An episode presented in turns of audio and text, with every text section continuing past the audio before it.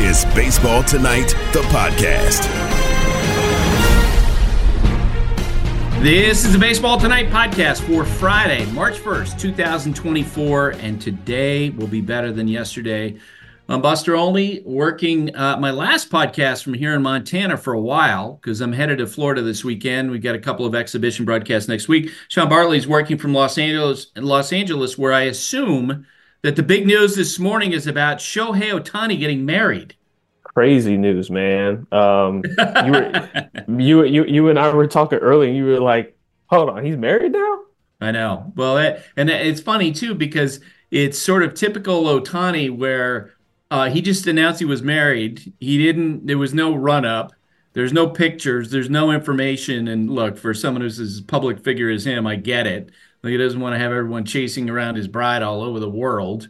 Uh, but it, it is sort of in, in keeping uh, with the, with Ohtani that everything is under wraps. Yes. Yeah, for sure. Yeah. So we're gonna have a special report actually on the podcast today from Japan, from a special correspondent my daughter who's in grad school over there uh, and she's going to tell us what the reaction is over there i might ask her a baseball question too although she'd be the first to say that's not necessarily her thing. Uh, we're going to be talking with Karl Ravech today. We're going to be getting some uh, team previews of the Angels, Ohtani's former team, and his current team, the Dodgers. Joe Davis of the Dodgers, Mark Gubicza of the Angels are going to join us. Speaking of the Dodgers, Yoshinobu Yamamoto was outstanding in his Cactus League debut. Here's a little bit of what it sounded like. There's a splitter. That's just filthy as Taveras strikes out. Here's Dave Roberts, the Dodgers manager, talking about Yamamoto's performance. And he just, no surprise that he controls controlled his emotions. I'm sure he was excited. Uh, you couldn't tell it. And he was just out there professional, attacking, and he got a chance to use his fastball, uh, the split, the slider, the curveball. So he was really good today, and uh, you know he's going to go back out there in the third inning uh, just to kind of throw a couple pitches. But he said uh, he felt good and uh, he did his job. Cody Bellinger was back in the Cubs camp uh, a couple days ago. He discussed re signing with the Cubs. This sound from MLB.com. Yeah, it was amazing. Um, you know, just the constant support uh, from, from the teammates. Um, you know, obviously, everyone knew how great of a time I had last year and, you know, how just a great, great clubhouse that we had. And, um, you know, just the positive words that they were bringing this past season or this past off season was just great to hear. And, obviously was super excited to get back here with them. There is some sad news. Hector Ortiz, who spent the last 18 years as a manager and coach in the Texas Rangers organization, died Wednesday after a long battle with cancer. He was 54 years old. The Rangers said that Ortiz died at the Mayo Clinic in Phoenix, not far from where the club uh, has its spring training home in Surprise, Arizona. He was a coach on the minor league uh, player development staff the last three years after serving on the major league staff under the two previous managers, Jeff Banister and Chris Woodward. The Orioles added Kolten Wong and Julio Teheran to minor league contracts. Uh, they invited have invited them to spring training. That's the the Orioles trying to add some depth. But as we speak here, among the unsigned players still on the board, Blake Snell, Jordan Montgomery, JD Martinez, Matt Chapman, Tommy Pham, Brandon Belt, and yes, Joey Votto, who's going to join us in just a second. Sean, what else you got? want to tell everybody to please go check out the College Game Day podcast with Rece Davis, Pete Thamel. We had a special guest this week, writer Ryan McGee, uh, who came to stop in and give some of his thoughts on this upcoming season. A lot of uh, field, field and court storming discussions and things like that. So it's an exciting episode. Go check it out. Joey Votto is a future Hall of Famer, uh, having spent so many years with the Cincinnati Reds, making All Star teams, winning an MVP, uh, hitting home runs. And Joey, uh, thanks for joining us in the early in spring training. I was thinking about this this morning. This just must feel weird for you, not to be in a camp someplace. You know, very weird. It's it's not it's it's weird because I'm used to being in control and I'm used to being um, having familiar having a familiar routine, knowing where I'm going to go, teammates, coaches, familiar drive to the ballpark, equipment, you know, uh, all the all the little things that that you um, you you take for granted. I I don't have those kind of in rhythm right now, and you know it's it's it's an odd experience for me. So also, you know, I'd love to play. I miss playing. You know, I miss I miss competing. You know, the last couple seasons, I've I've been trying really hard to not um, to not make excuses or bring up my injury because I think when you're on the field, you're uh, telling everyone I'm ready, and you know, I I just didn't play well enough the last couple years, and I think that that's lending itself to this position I'm in. You know, the combination of of you know I'm 40. Um, I've had two below average seasons the last couple of seasons.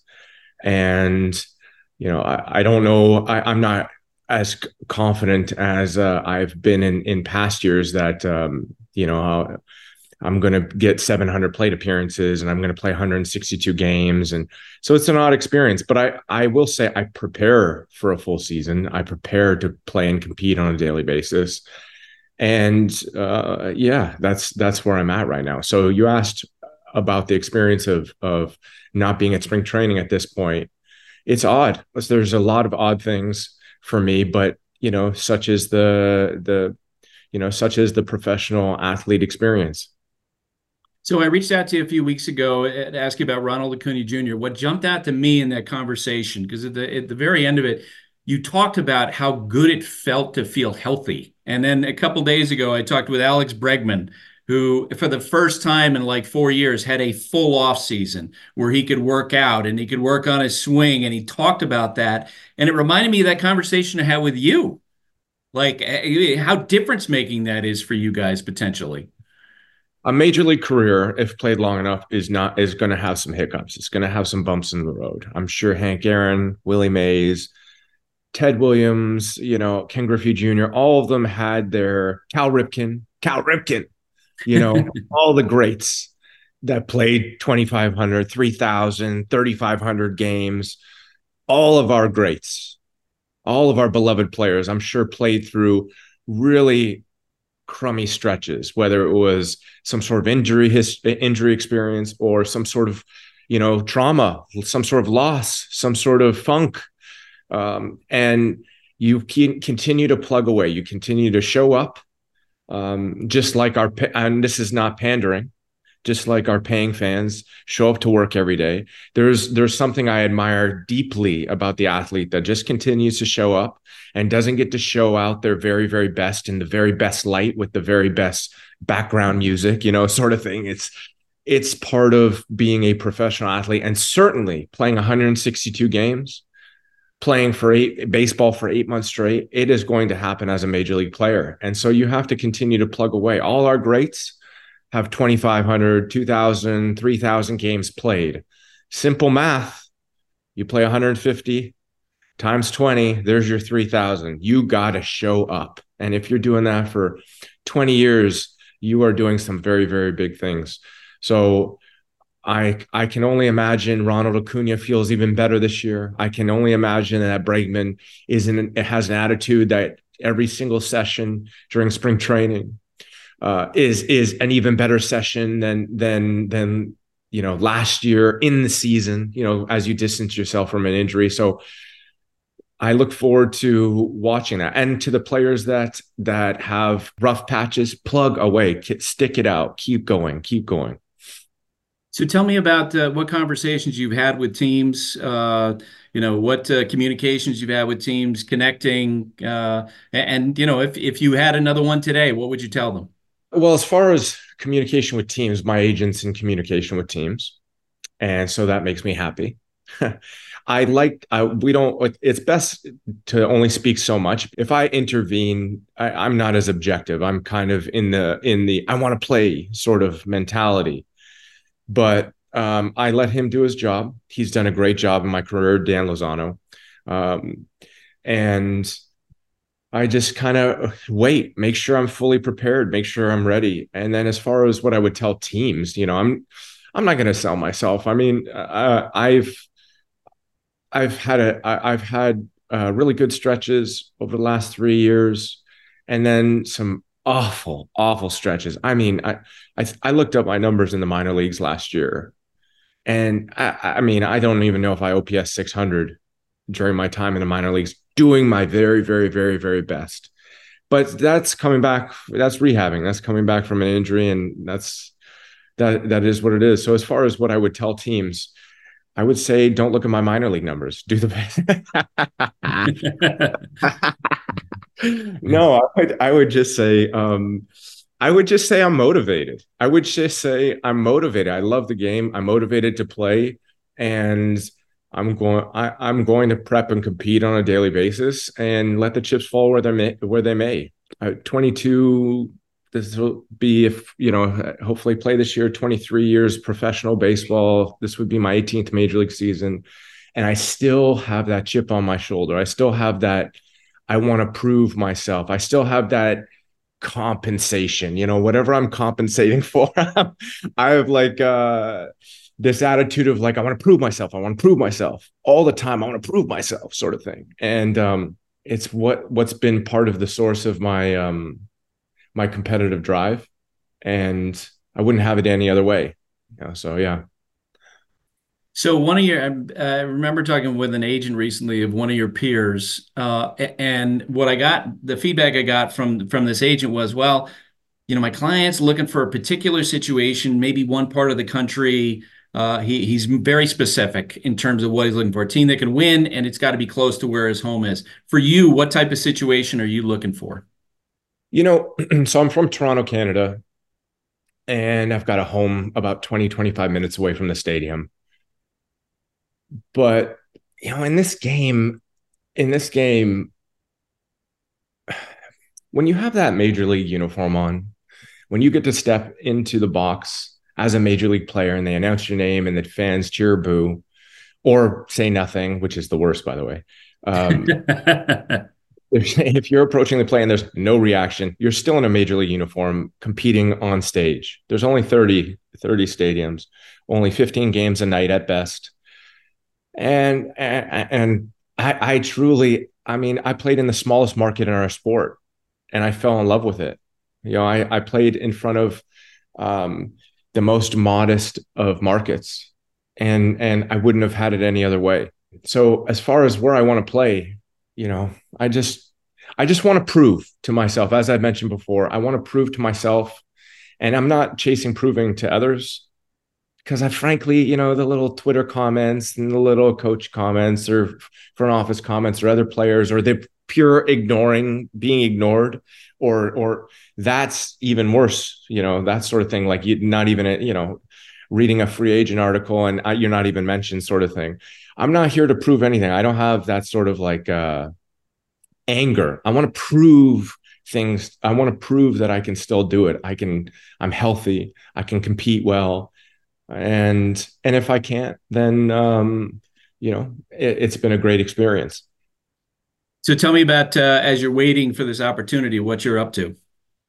Uh, I train every day. I do, you know. Um, again, this is not this is not i'm just informing. This is not the an attempt at making excuse but shoulder injury shoulder uh, you know rotator cuff slash bicep injury can take a long time to get back to full strength a long time. And it's tedious and it's painful and it's uh, just an endless exercise of small small micro improvements and so i've been doing rehab like six seven hours eight hours a week i train five days a week I started hitting early because I, you know, I wanted to make sure that I could hit the ground running, and if I was in a position where I had to kind of fight for a spot, that I would be able to show show my best.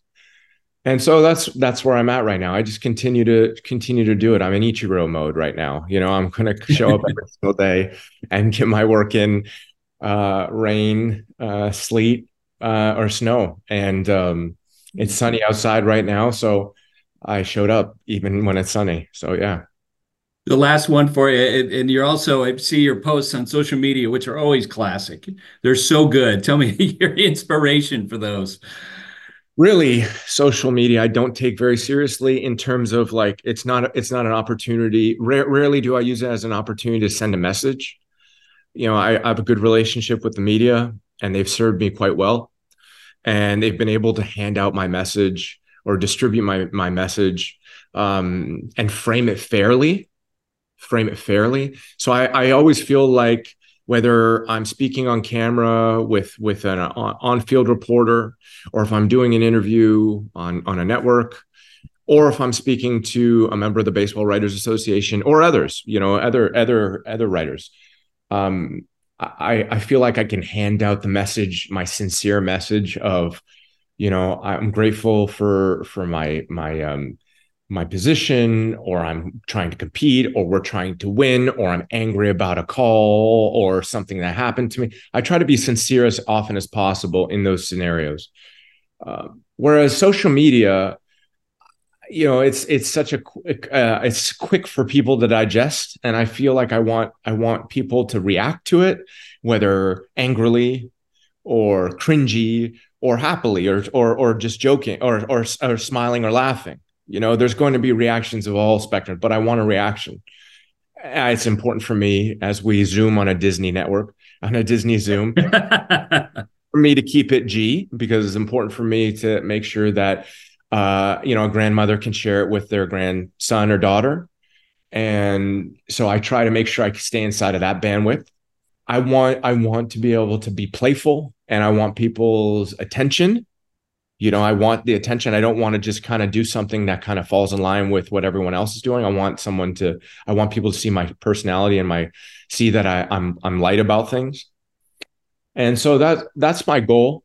I've gotten some good reactions and some non-reactions and I prefer the good reactions over the non-reactions. To be honest, oftentimes I get I, you know people say say that um, you know I'm serious or I'm being a jerk or something like that, but it's tongue in cheek. You know, eh, I'm I'm pretty simple guy. I want to play ball. I want to I, I genuinely want to volunteer my time and give.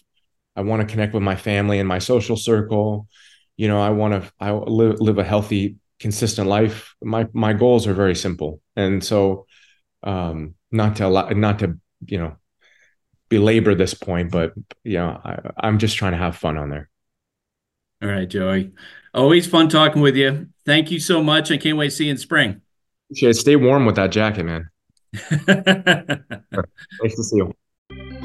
Dogs are an important part of our lives and keeping them protected is a top priority especially against nasty parasites. That's why you got to check out NexGard Plus, a afoxolaner, moxidectin, and pyrantel chewable tablets. NexGard Plus chews provide one and done monthly protection that kills fleas and ticks, prevents heartworm disease, plus it treats and controls roundworms and hookworms. That's a whole lot of protection packed into a delicious beef flavored soft chew designed to make monthly dosing easy and enjoyable. So the next time you're at the vet, ask about NexGard Plus Chews. They're the one and done monthly parasite protection you want for your dog. Used with caution in dogs with a history of seizures or neurological disorders. Dogs should be tested for existing heartworm infection prior to starting preventive. We're driven by the search for better. When it comes to hiring, the best way to search for a candidate isn't to search at all. Don't search, match with Indeed. If you need to hire, you need Indeed. Indeed is your matching and hiring platform with over 350 million global monthly visitors, according to Indeed data, and a matching engine that helps you find quality candidates fast. Ditch the busy work. Use Indeed for scheduling, screening, and messaging so you can connect with candidates faster.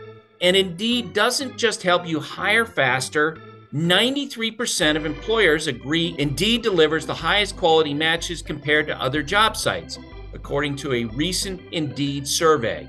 Join more than 3.5 million businesses worldwide that use Indeed to hire great talent fast. And listeners of the show will get a $75 sponsored job credit to get your jobs more visibility at Indeed.com slash Buster. Just go to Indeed.com slash Buster right now and support our show by saying you heard about Indeed on this podcast. Indeed.com slash Buster. Terms and conditions apply. Need to hire? You need Indeed. All aboard. It's the Ravi Train with Karl Ravech on Baseball Tonight. Karl Ravech is the play-by-play man on Sunday Night Baseball, and that means Ravi next week getting into it. Couple exhibition games starting on Tuesday, then another one on Thursday. Yeah, it, it's such a good time of year. My two favorite times of the year, Buster, are summertime, obviously, because there's there's no better place to be than a than a ballpark on a summer night, a warm summer night, and then uh, and then the fall when they're in their playoffs. But this idea that college hoop is ending and Major League Baseball is starting, I I, I think there are a billion storylines. I'm really excited about about this year, given some of the things the teams have done. Maybe given some of the teams that haven't won recently with a chance to win. I, I think it's a. I think we may have said this last year, but I think it's going to be another great year for Major League Baseball. I'm I'm really really fired up for this season. And you've had conversations recently with a couple of managers. Uh, one, Dave Roberts. Uh, of course, the Dodgers are the, in the headlines, and Aaron Boone, who will be uh, managing the Yankees next week when we see them when they face the Mets, uh, and presumably the rest of the year as well. Uh, but before we do that, I just got that done that conversation with Joey Votto, and I'm I'm curious to you know get your take sort of on the idea of Joey Votto, J.D. Martinez, Brandon Belt uh, Jordan Montgomery, Blake Snell, Matt Chapman being without jobs. A lot of talks about a signing deadline pot- potentially in the future that might help. Karl, unless the relationship between MLB and the and the union changes, I never see that happening. like I, I don't think they'll ever work together to make that happen. I'm not, I'm not sure that the interest of the players is similar to the interest of the owners or the fans in this right. case to put a deadline on it. Look, it would be great. It certainly has served other sports really well. It makes for a for an exciting whether it's a week, two week, one month window, whatever it is. Um, look, I personally would love to know, and I think most fans would love to know what their team is going to look like. You know, let's just say by the end of January, we, we know what we are uh, with regards to free agents, et cetera. I just don't think that that an agent will tell you that makes a great deal of sense for our clients. Uh, you know, there are injuries that happen in the spring. Some guys show up and they're out of shape, their arms. Our commodity can become more uh, valuable as spring wears on. And I completely understand that and get it. But from a global perspective, I think, a, yeah, a one month, whatever it is, window would be would be phenomenal. And I, you know, look, all these guys are going to end up with jobs. It's, I, I, I don't think any of them are going to sit out and miss a season or even miss part of it. Um, the question becomes, what's that meeting point between player and and team? And th- there'll always be one. I they're, they're always going to show up. Um, but I do think some of the guys like Snell and Montgomery, you know, Matt Chapman, who I spent some time with at the Gold Gloves this uh, past off season you know, it's curious. I, I think we all operate differently too, Buster. You know, I, I would prefer to know where I'm going to be and to understand what my salary is. But that's that's been my my personality throughout my career. Other people would prefer not to and wait for the biggest buck and really bet on themselves and and all those things. So this is a it's a very personal thing with regards to the signings. I think. Yeah, I kind of wonder. I'd love to know, uh, you know, the conversations, the substance of the conversation between Cody Bellinger and Scott Boras. Because my sense of Cody is that Cody is is like you, like me, and that he would want some certainty. Wouldn't surprise me if he was like, "Okay, let's go. What do we got? Who, who's out there? What are the offers? Let's make it happen." Yeah. Um, and you're right. And there's some other players who are like, "No, I'm good." You know, they're comfortable. If you're maybe there's a starting pitcher out there who says you know what? I, know my throwing program. I'm going to prepare. And if it means uh, eh, potentially waiting for an injury for one of the contending teams, that'll increase my leverage. Okay, I'll I'll do that as well. I mean, one thing, and you mentioned, I mean, uh, the the what motivates the agents and the teams is so different. Um, you know, Scott Boras, as you know, he feels like he wants to set a, a price on a player and he will wait and he will wait and he will wait, which is why, you know, he's got four prime guys left out on the marketplace. Yeah, and I think look, I think I think comparing me and you and and other people to some of these guys, where it falls way short is you, you, know generally people need need to work. They need employment. They need an income. Many of these guys are financially so stable that they can play a waiting game. It, it doesn't you know they're not they're not necessarily in need of work in order to put food on the table or to pay the mortgage etc Um, so uh, again, and, Karl, that, and let me interrupt you. You're 100 percent right. Let me interrupt you and say this: that, you know, a conversation with agents recently is for some of these veterans. There's also the question of who've made a lot of money. There's yeah. also the question of is taking a, a one and a half million dollar deal on a non-roster invite worth it? You know, right. which seems like a lot of money for a lot of folks, but I think for guys who've made a lot of money, maybe they're thinking, you know what, I'd rather be home with the kids. If I yeah. can't get and I'm picking a number out of the air, five million dollars. If I sure. can't get seven million dollars, yeah. maybe I'll just take it to the house. Those are some of the conversations going on right now with agents. I would agree, and I would think that there are certain players that, as you said, and I have no idea if Bellinger did this, but at some point you say to your wife, uh, to yourself, to your agent, uh, here, here's where I want to play. I know they have money. I don't need to break the bank. It's almost the the counter to to your point about I have so much. At some point, I want to play for a winner. I want to play in a city that I'm comfortable in. Look, sure, $3 million, $10 million when maybe I'm worth 15. I want to play baseball. I want to play in a city on a team that I love with a chance to get to the playoffs. And maybe that also it, you know, is is the deciding factor. There are just so many different parts to to these things that go into it. Um, and look, I, am I'm, I'm not going to knock Scott Boras for anything, given given the incredible track record that he's had with his players. He he is the he is the guy for a reason. Yeah, and I I, I you know I've had the conversation in the podcast earlier in the week that. I, you know, when this contract went down, I was getting text messages from agents, uh, "Ding dong, the witch is dead." You know, Scott overplayed his hand on this one. I personally think, and I've had this executive uh, conversation with executives. I think for Cody, this is a great contract. Thirty million dollars a year great. for two years. And you know, with the opt-outs after years one and year two for a guy who had horrific performances in 2020, you know, and yeah. 21 and 22. And yeah. on top of that, it's been a while since he's played a full season. He's had what five years since he played 150 games. So for him to get this contract, I think it's pretty good. I think it's great. So, uh, Buster, I I agree with you. I think it's great. All right. Uh, you had a conversation recently with Aaron Boone. He'll be managing uh, our first exhibition broadcast uh, next week. Tell me uh, about that. Well, how is he feeling?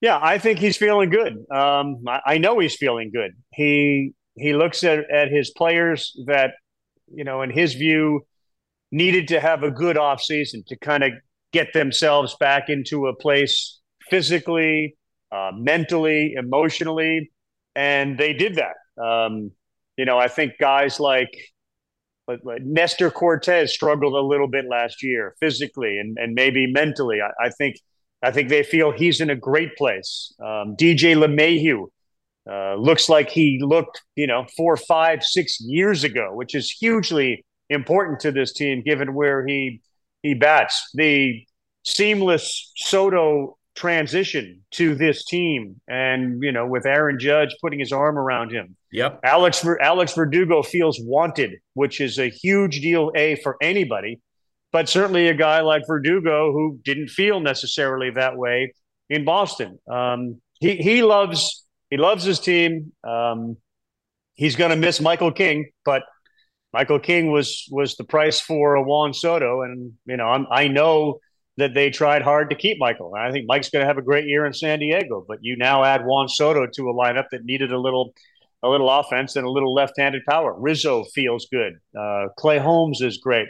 I, I think Loaisiga is a big X factor here. Um, you know, and if he's right, that's a huge part of that uh, that bravado, that bullpen that they need. So I think he's one of the keys. But look, he he feels great. He knows the division is nasty. We had the conversation a hundred times about the Orioles and some of their players, and they're going to be a problem the Orioles are a problem this year for everybody, and that includes the Yankees. But I think Mooney loves where his team is at right now. And if in fact Blake Snell is at a point in his winter where he's going to be open to short term deals, maybe he winds up going to the Yankees. We have to remember that every dollar that they commit to a player is going to be taxed at a rate of 110%. So if you sign Blake Snell, you're the Yankees, it's not $35 million, you know, in a one year contract. It's $75 million. Yeah, yeah, yeah. It's closer yeah. to that. So we'll see. But I, you know, I, I think that's one worth watching because there're not a, a, lot of potential landing places, I think, for Blake Snell. And you're right about LeMahieu. I talked to Booney uh, over the weekend. Man, it, it sounds like that he's gotten himself in a place physically. Forget the swing, but he's gotten himself in a better place physically, which is why I think there's a lot of optimism around what he might do this year. Yeah, I will say I'll say this about every team and every player. Um, if it's anything but that, off and off season, yeah, that's re- right. that's really troubling. Like I, most players should be in the best shape that they're going to be all year when you report to training camp, barring some off season surgery or recovery. But you you should come in feeling as good as you're going to feel for the next 10 months. I mean, then, so if it were anything else, I, I, would be very worried. But I know in years past, guys have tried to get that way and you never hear about it. But after the season, well, he was nursing a bad back all year. He had a foot, you know, issue all year. And you're like, well, no one ever really, really commented on that. In this yeah. case, you know, when you come out of the gate saying he feels as good and looks as good, I, I, I kind of hope that you're that way, but I know sometimes physically you can't be. I'm glad to hear that. But again, the other part of it is, well, let's check back in a month, three months, five months. Let's see where we're at. You also talked with Dave Roberts, uh, who must have, after the uh, the Dodgers game yesterday, must have been feeling really good because Yamamoto in that first sliver of action that we've seen, man, he's got great stuff. I am going to be curious to see how hitters adapt to his delivery, you know, because he's got a, that strike. It's it's yep. such a simple delivery that uh, you know he adapted for 2023, taken to the Dodgers. Um, but he looked great on the first day, and I, I mean, right now it's all you know bells and whistles for Dave Roberts in spring training. Yeah, when when Ohtani, like when I spoke to Dave, uh, I'd say almost three weeks ago, maybe initially, you know, he was a little skeptical about Otani and his health, and we'll see about Korea and you know opening day. We, you know, rightfully so. We got to wait and see. Um, but even then, he said all all things point to him being ahead of whatever whatever line of demarcation a physical therapist or a surgeon would put on where he should be. He clearly is is physically beyond where they thought he'd be. Uh, a home run in his first game, uh, a big smile, apparently a new wife, uh, a first wife, which no no one no one seemed to know about, which is very very on brand with Shohei Ohtani. Uh, so look, he seems to be incredibly, and why wouldn't you be comfortable in his own skin, comfortable in the new uniform, comfortable with his new teammates.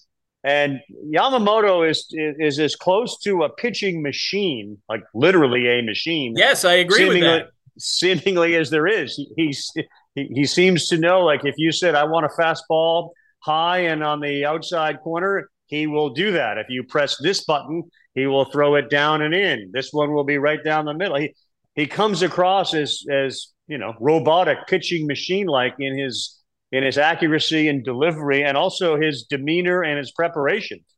Business like translates to me like remember Ivan Lendl when he played tennis. Yes. Ivan Lendl reminded me of like that's a machine. That's what they make movies out of. He's he's so singularly focused, and he is going to beat you. You're going to lose. I think that's how you know you you look at somebody like Yamamoto, where we're at right now with what we know about him. All right, Rabbi. Uh, thanks for doing this. Uh, before you, uh, we're going to have that broadcast next Tuesday, I believe, one o'clock, right? Eastern yep. time. Next Tuesday and Thursday, one o'clock. Mets hosting the Yankees. Uh, and, and, in the interim, please fix Vanderbilt's basketball program, okay? I, I don't have. There's not enough time to do that in the interim. I need. I need a little more time than that. Thanks, Buster. Thanks, Rabbi. All right, for some special reporting on the Shohei Ohtani situation, his announcement on Instagram that he's married, I turned to someone in Japan, and that would be my daughter, Sydney Olney, who's a graduate student there. She's taken Japanese for years. She wants to be a Japanese professor. And Sydney, I think you'd agree with me. You're not a big baseball fan, yes? Oh, absolutely not. but when this news hit in Japan, you were all over it. You were texting me early yesterday morning. Tell me about the reaction that's been there.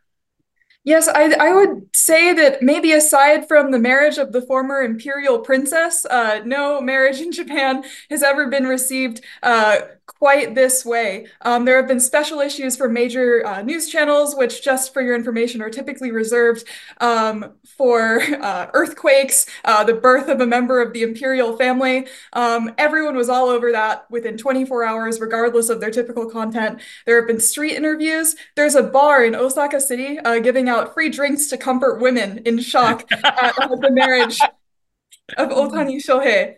Um, so it's really quite an issue here. Even if you're not a baseball fan, it's just inescapable.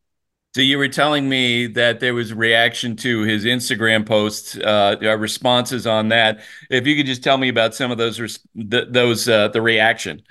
Yes, absolutely. So um, I can read them out first in Japanese and then I'll read out the English translations.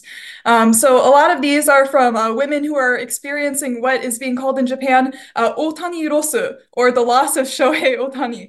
Um, so first we have uh, Kekko Raite, Moskashite Watashi. Is the person you married perhaps me? Um, next we have "kyowa April Fool desu ka? Is today April Fool's? Next we have, uh, おめでとうございます。勝手に私と結婚すると思ってました。早速、翔平ロスですが、これからも頑張ります。Congratulations! I had selfishly been thinking you would marry me. It's a sudden loss of Shohei, but I'll try my best from here on out. Next we have, uh, 失恋した皆さん、強く生きましょうね。えー、私も頑張って息します。To everyone heartbroken, let's strongly live on. I'll also try my best to keep breathing. Oh my and goodness. There's quite a variety of those comments. Um, there was also a special feature released on uh, the thoughts of uh, Hiromi Ito, who's a pitcher from Nippon Ham Fighters. Um, and he says, uh, Yaku shika kyoni nai to omoteta. Bikkuri desu ne. Medetai desu ne. I thought he was only interested in baseball. It's definitely a surprise. Great news.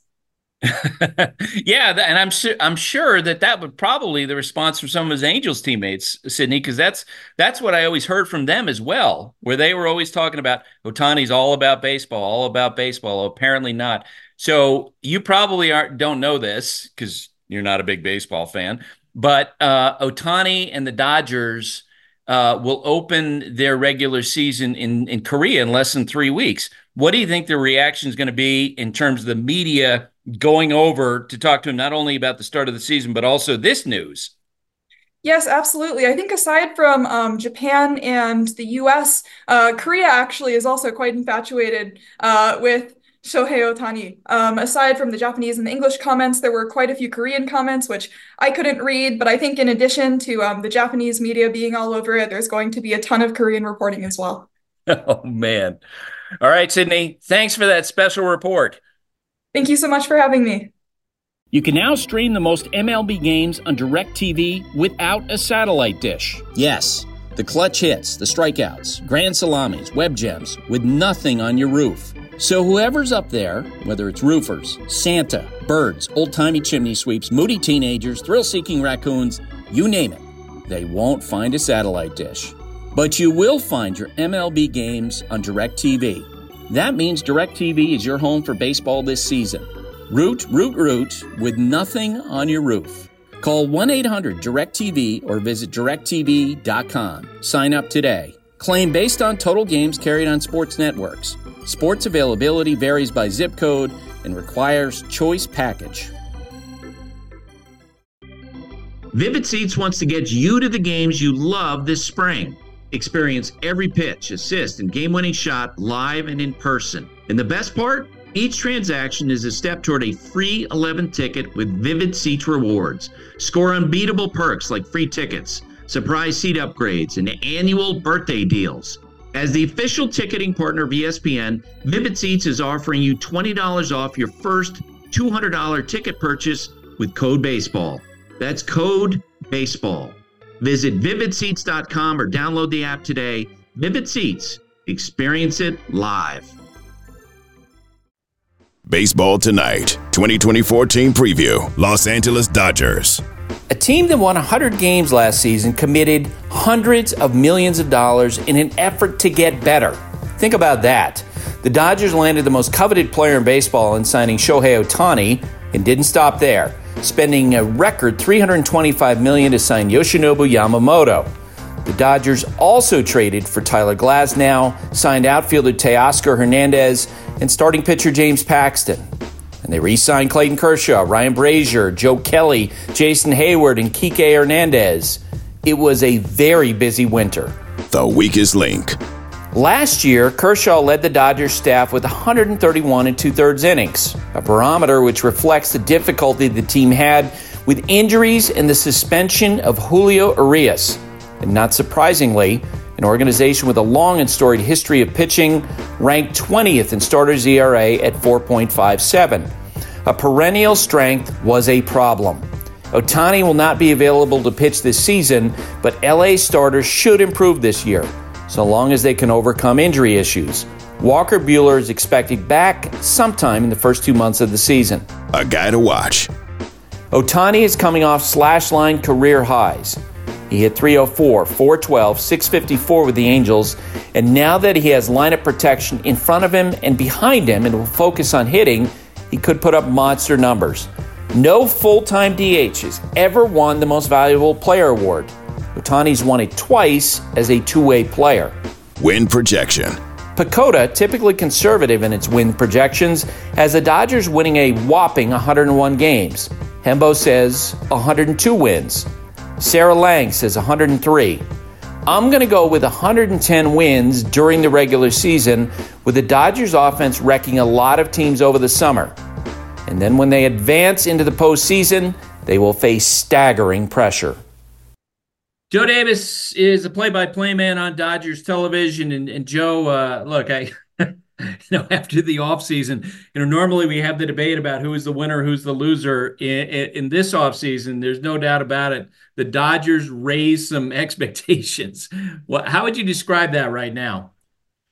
Yeah, you're right. Winning the offseason, it's like a blowout, right? It's like a, it's a route, an offseason route with what they did. It seemed like every day they were getting a new player, not just a new player, but big time guy. It's funny.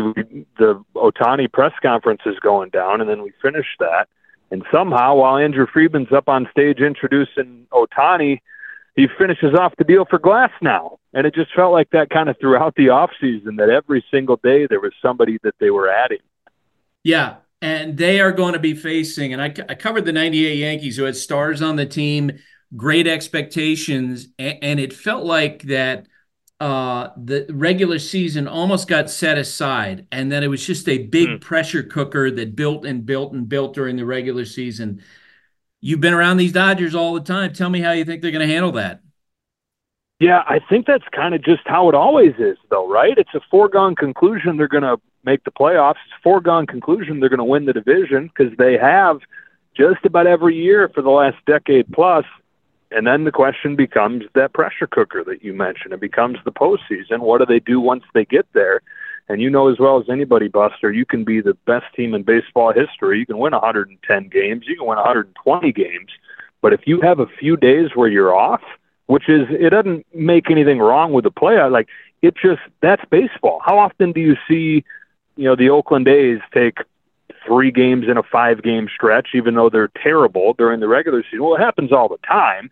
It's just we don't bat an eye at it because it's the regular season. Well, when that happens, as it has to the Dodgers these last couple of years, you know, a, a bad few days, it all ends, and none of that regular season matters. So, yeah, I think version of it, but it's it's kind of the same dynamic they've had around there for a while.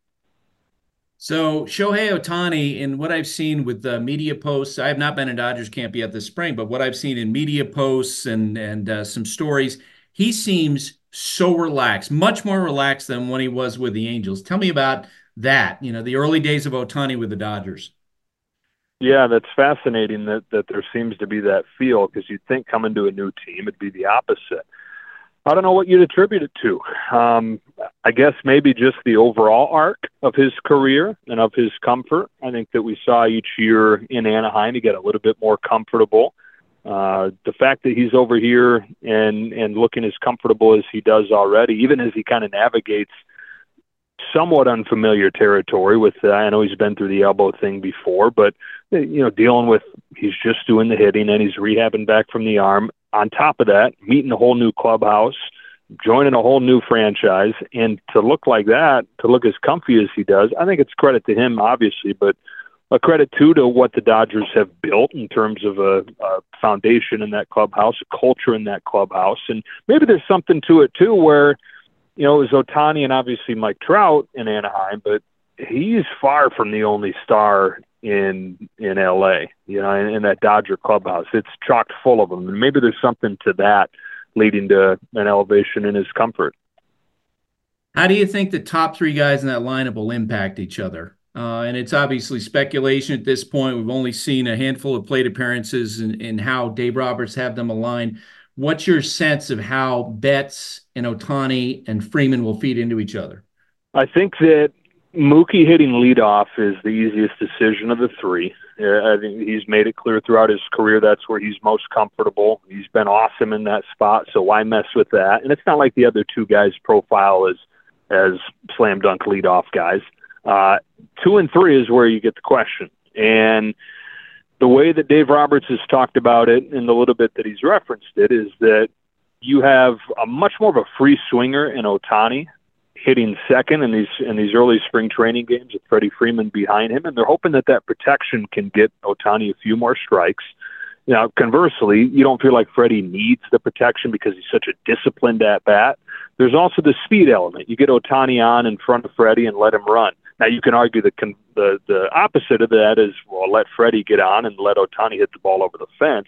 So there's a few different ways you can look at it. I think bottom line though, you, you can't go wrong. And no matter who the guys are, there's been a pretty good case made through the years that lineup construction is probably a little bit overrated. I mean, we're talking about a handful of runs over the course of a season. So it's fun at this stage of the year, excuse me, where you don't have a ton to talk about uh, to, to really grind on that. But I think no matter what you do, Otani 2, Freeman 3, or vice versa, it's scary. Give me the key guy in the rotation uh, for the Dodgers this year. You know, an area which obviously was their, you know, the biggest concern in 2023. You could go a few ways on this. Uh, one key guy. I mean, I I think about Glasnow. Um, you know, there's Yamamoto. I think that you need to Yamamoto could and, and probably will be awesome, but I think that he comes with very clear caveats making making the move from Japan to the big leagues. We all know the challenges and the changes that you're making when you when you make that move. Glasnow's somebody who I don't think people realize, Buster, how good he's been. Top pitchers in baseball when he's been on the field. So let's say Glasnow. Let's say that if he's able to stay healthy, I, he's not getting talked about enough as what he can be. I mean, he's an ace level pitcher you're hearing about Yamamoto for good reason. You're hearing about Walker Buehler coming back. That's another guy you could point to. Bobby Miller, the year he had last year. But Tyler Glasnow is a legitimate elite level ace pitcher if he's healthy. So can he stay healthy? And the thing the Dodgers have going for them is that they have the ability to give these guys the kind of the kind of path they have the best chance to stay healthy. He's not going to need to make 30 starts for him. That they don't need that. A, a healthy year for him they can maneuver their way to him making, you know, 25 starts and feel great about it as long as he's ready to go when it matters most. I completely agree with you. You know, people don't understand how great he was uh, with the Rays yeah. when he was healthy and, you know, what an athlete. And last one for you. Uh, tell me about the shortstop situation in your eyes and how that's going to be handled this year. Well, it was clear before Kike Hernandez came over. Um, you know, I think before Hernandez re-signed, it was pretty clear that it was Gavin Lux's job, and Miguel Rojas would still play some, play a little bit against left-handers. It, it gets muddied with Hernandez coming over, but I think what it gives you is it it's more than insurance. You know, Gavin Lux they feel good about, but Gavin Lux hasn't played in two years, and who knows what you're going to get, right? You you feel like you're going to get a return to what he was showing before he got hurt. They're really excited about him before he got hurt but you don't know. So now you kind of have double insurance. You have Miguel Rojas, who's been one of the best fielding shortstops in baseball the last few years, and is a great leader and, and serves such a such a purposeful role in that clubhouse. You've got him, but now you have Hernandez, who can play all over the place and can play shortstop if uh, if you need to go that route. So a few options there. Definitely uh, one of the muddier pictures though when you're looking at Dodger camp trying to figure out who's playing where and who's playing how much. It's going to be fun for you this year, Joe, uh, and I'll be watching. Thanks for doing this. All right, Buster. Anytime, man.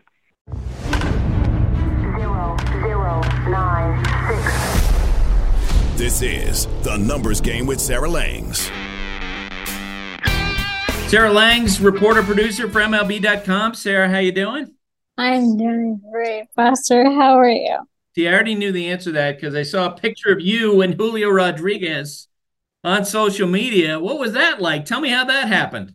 Oh my gosh. So, I mean, I'm out here in Arizona with my family my friend Lana watching some games. As you know, and some listeners may know, I've been coming to spring training since 2010. We had a game on our schedule and wanted to make sure we saw the Mariners. And I reached out to someone I know in their PR, the great Tim Hevly. And yeah. I said, hey, you know, we're going to be here not expecting anything whatsoever. Just let them know that we'd be there. I caught up with him back in September, so just saying hi. He ended up bringing us out to their workout and showing us around the facility. We're walking past the training room.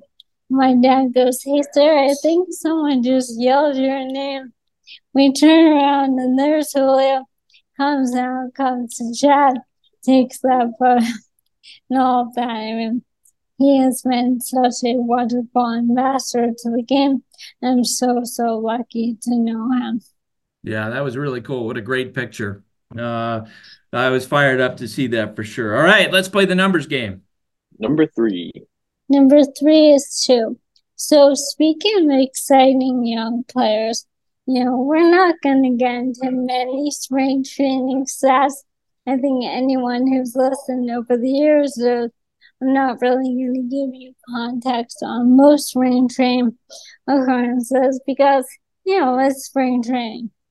But Pirates prospect Termarr Johnson the other day on the uh, 26th of, I don't know what day of the week it is, we're not going to try.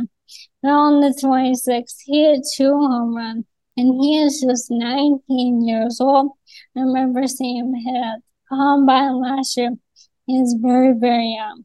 He is only the third player since at least 2006 to have a multi home run game in a MLB level spring training game.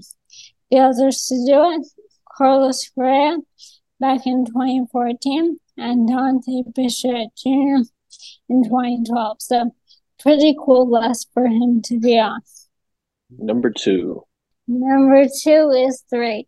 The three is for the MVPs that are now officially in the Dodgers lineup. So when Ohtani made his debut in spring training, we saw that they would go Betts Ohtani Freeman in their lineup throughout the year.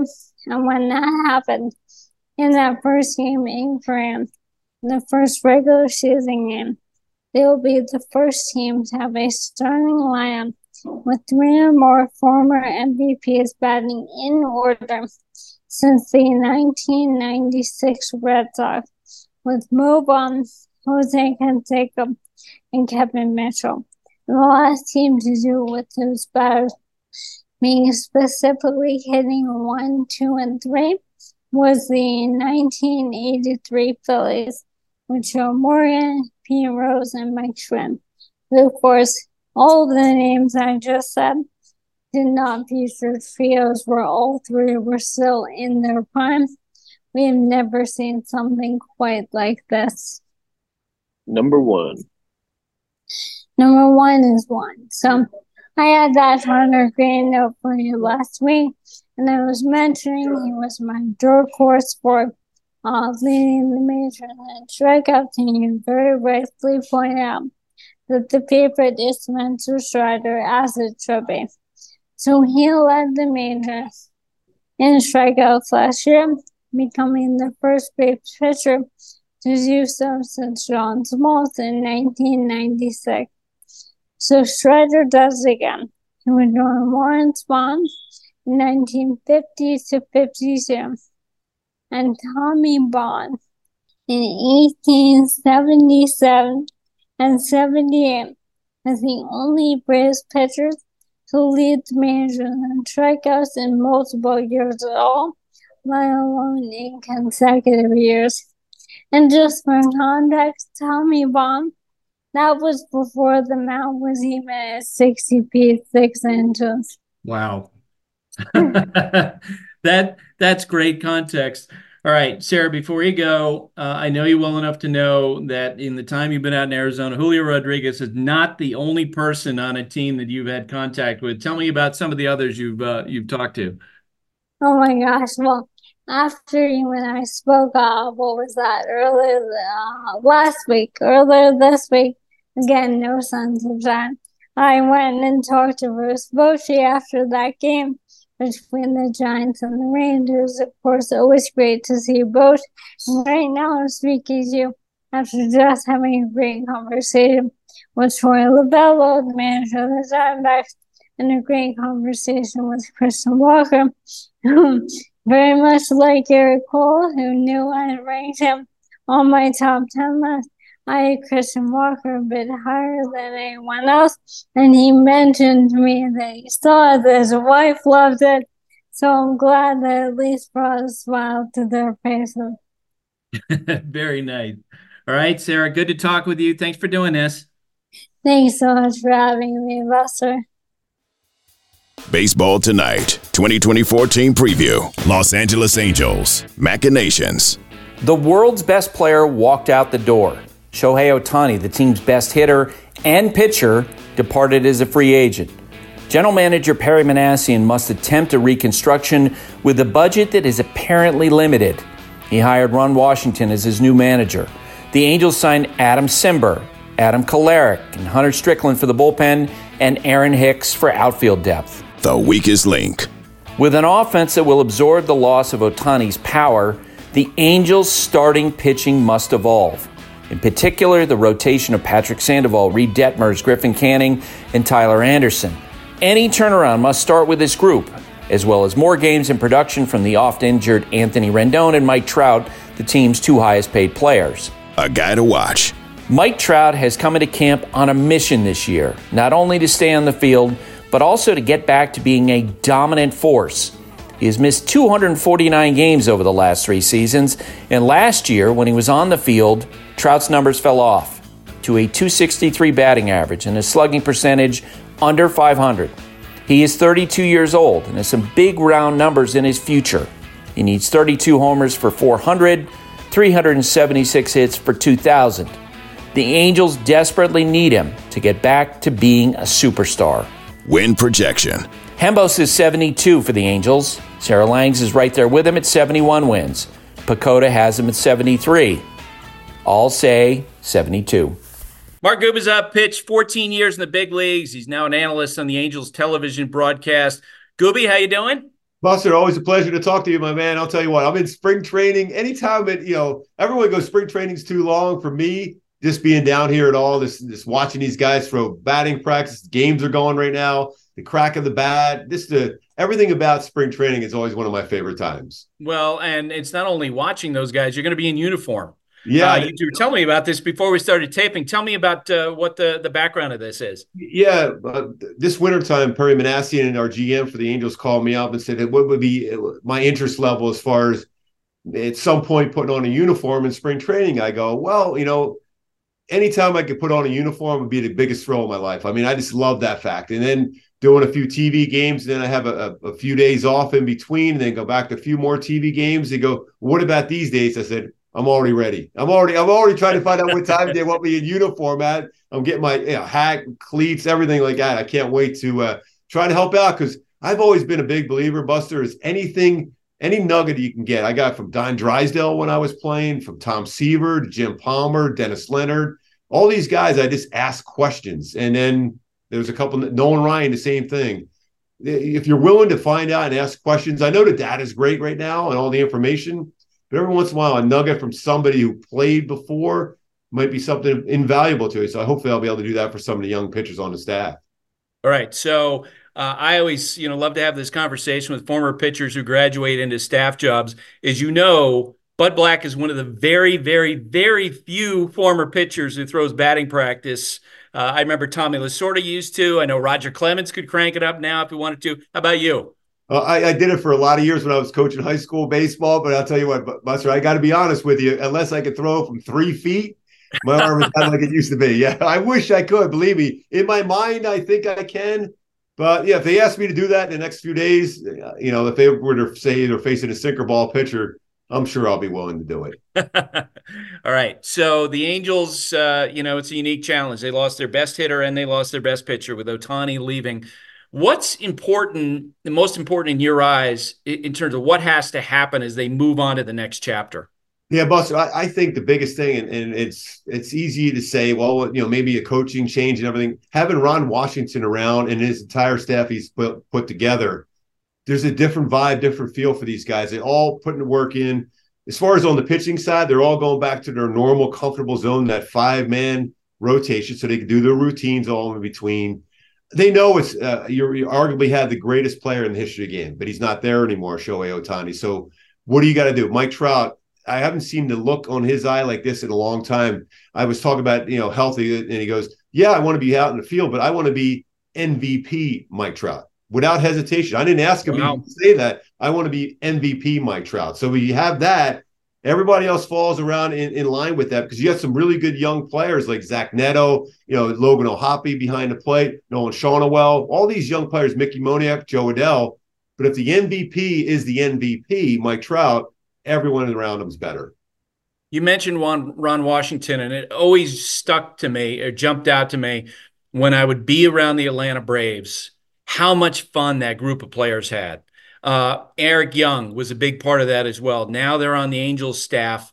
Um, and, and, look, I, I, have known Phil Nevin forever. Uh, he's a great baseball guy. He's a fun guy.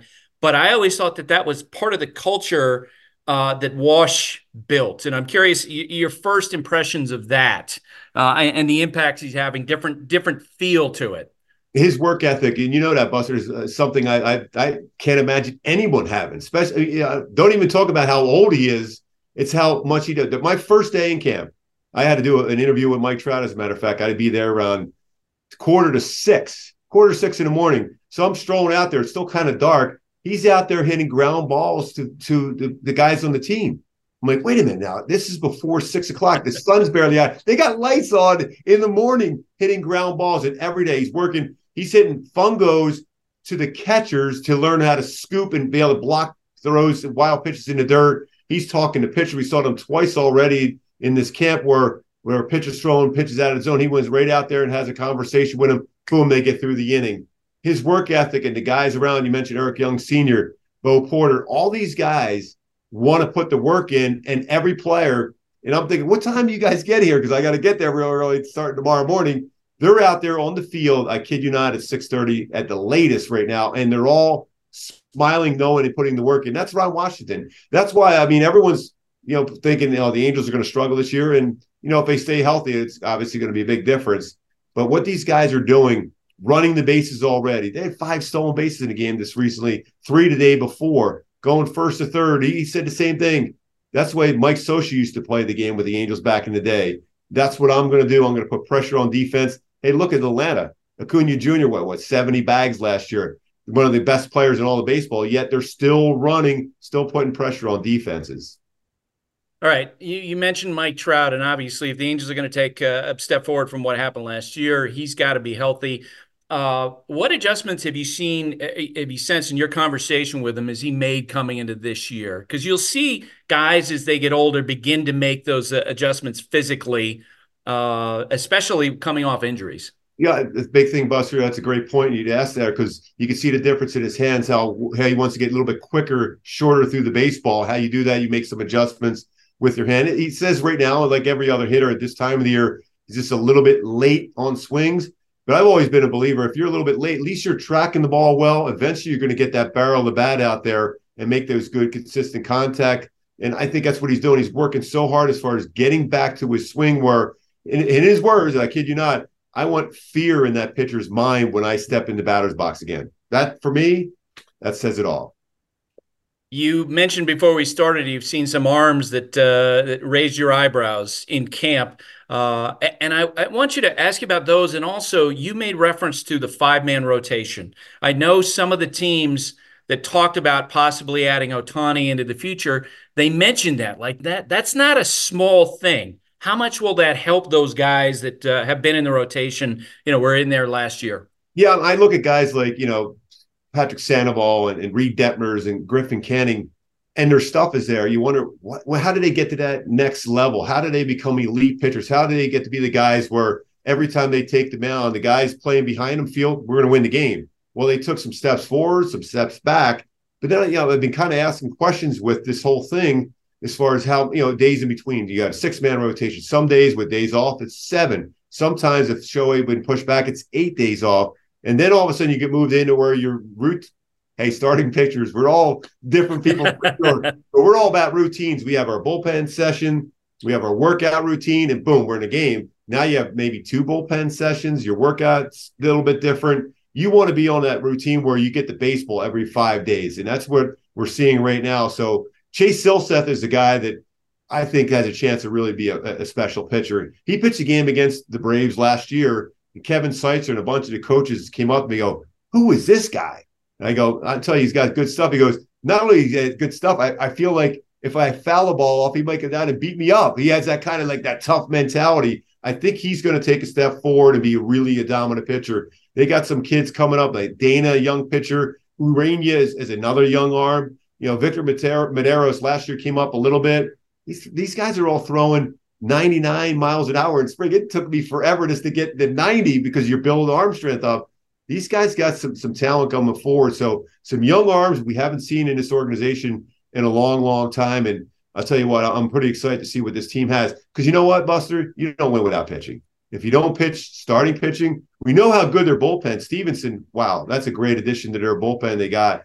But they got a lot of good arms. Ben Joyce, you know, Soriano, both are throwing 100 miles an hour the one not long ago, the Angels bullpen was relegated around pitch to contact guys, and you had to make plays. They have swing and miss stuff down there now. All right, Gooby. Thanks for doing this. It's always great to talk with you. Buster, appreciate it, my man. Bleacher Tweets. All right, everybody, and here are the Bleacher Tweets for this week. We got our first message from Colin. One second. It's kind of long, but Okay. Hi, Buster. This is Colin, a Red Sox fan from New Mexico. My dad was also raised on a farm in Vermont, by the way.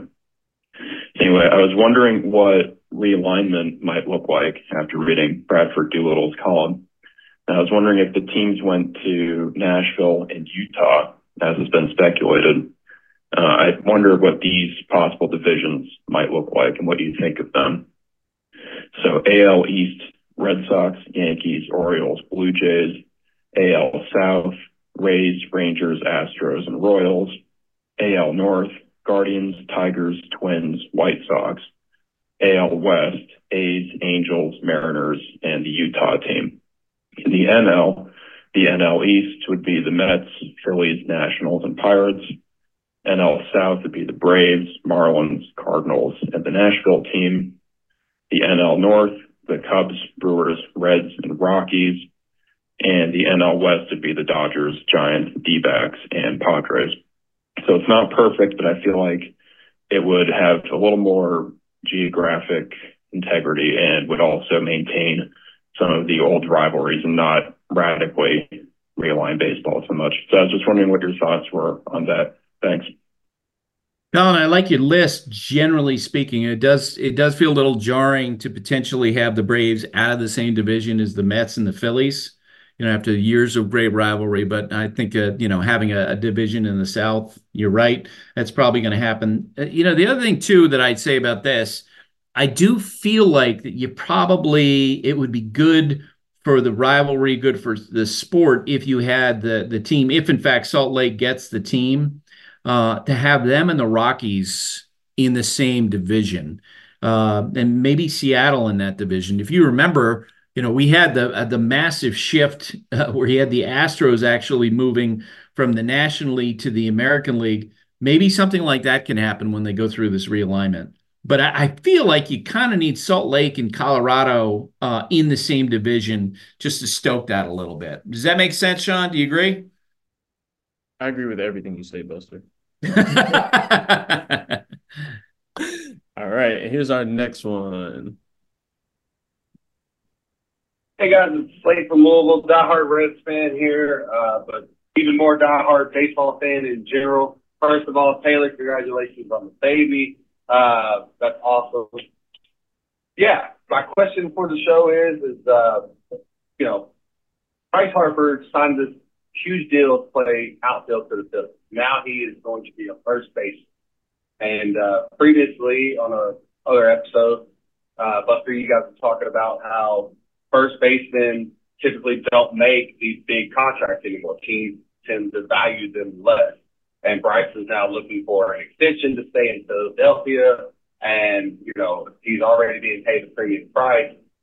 With him making this full time move to first base, does that uh, devalue him and, and make his contract where it's uh, looked at differently in the marketplace, where he's not as valuable as he once was, even though he possibly could still win MVP.